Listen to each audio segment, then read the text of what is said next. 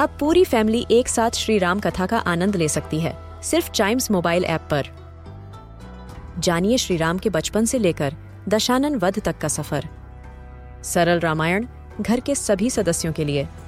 आज ही डाउनलोड करें चाइम्स मोबाइल ऐप एप्पल या गूगल प्ले स्टोर से.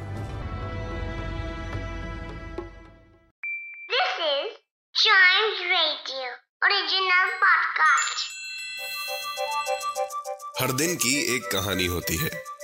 कुछ ऐसी बातें जो उस दिन को बना देती हैं हिस्ट्री का हिस्सा।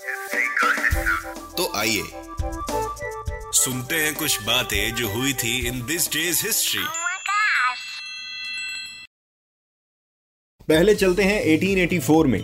ऑक्सफोर्ड डिक्शनरी का पहला वॉल्यूम पब्लिश करा गया था जिसका नाम था A to ant A T O to A N T ant और आपकी इंफॉर्मेशन के लिए बता दूँ द ऑक्सफोर्ड इंग्लिश डिक्शनरी जिसकी मैं बात कर रहा हूँ it is the principal historical dictionary of the English language yes इसको पब्लिश किया जाता है ऑक्सफोर्ड यूनिवर्सिटी प्रेस से।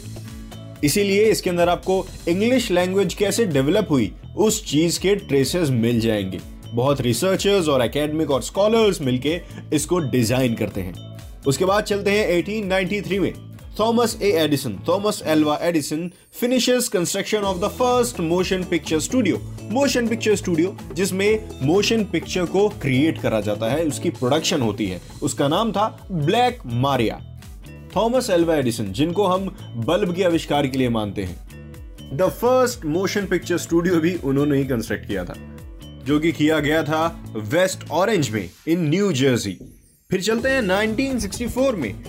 द बीटल्स एक English rock band formed in Liverpool जो कि 1960 में हुआ था, लेकिन आज के दिन 1964 में उनको उनका नंबर वन हिट मिल गया था, सबसे पहला number one hit in the United States जिसका नाम था गाने का I want to hold your hand it's a beautiful song इस ग्रुप में चार मेंबर्स थे और उन्होंने ही ये गाना बनाया था, जो कि सुपर हिट गया था। और आपको भी जानने के लिए ये बता दूँ कि इस बैंड को as the most influential band of all time माना जाता है। इतना फ़ेमस थे ये लोग। उसके बाद चलते हैं 2013 में। द शार्ड यूरोप की छठी सबसे टॉलेस्ट बिल्डिंग आज ही के दिन वो ओपन हुई थी पब्लिक के लिए।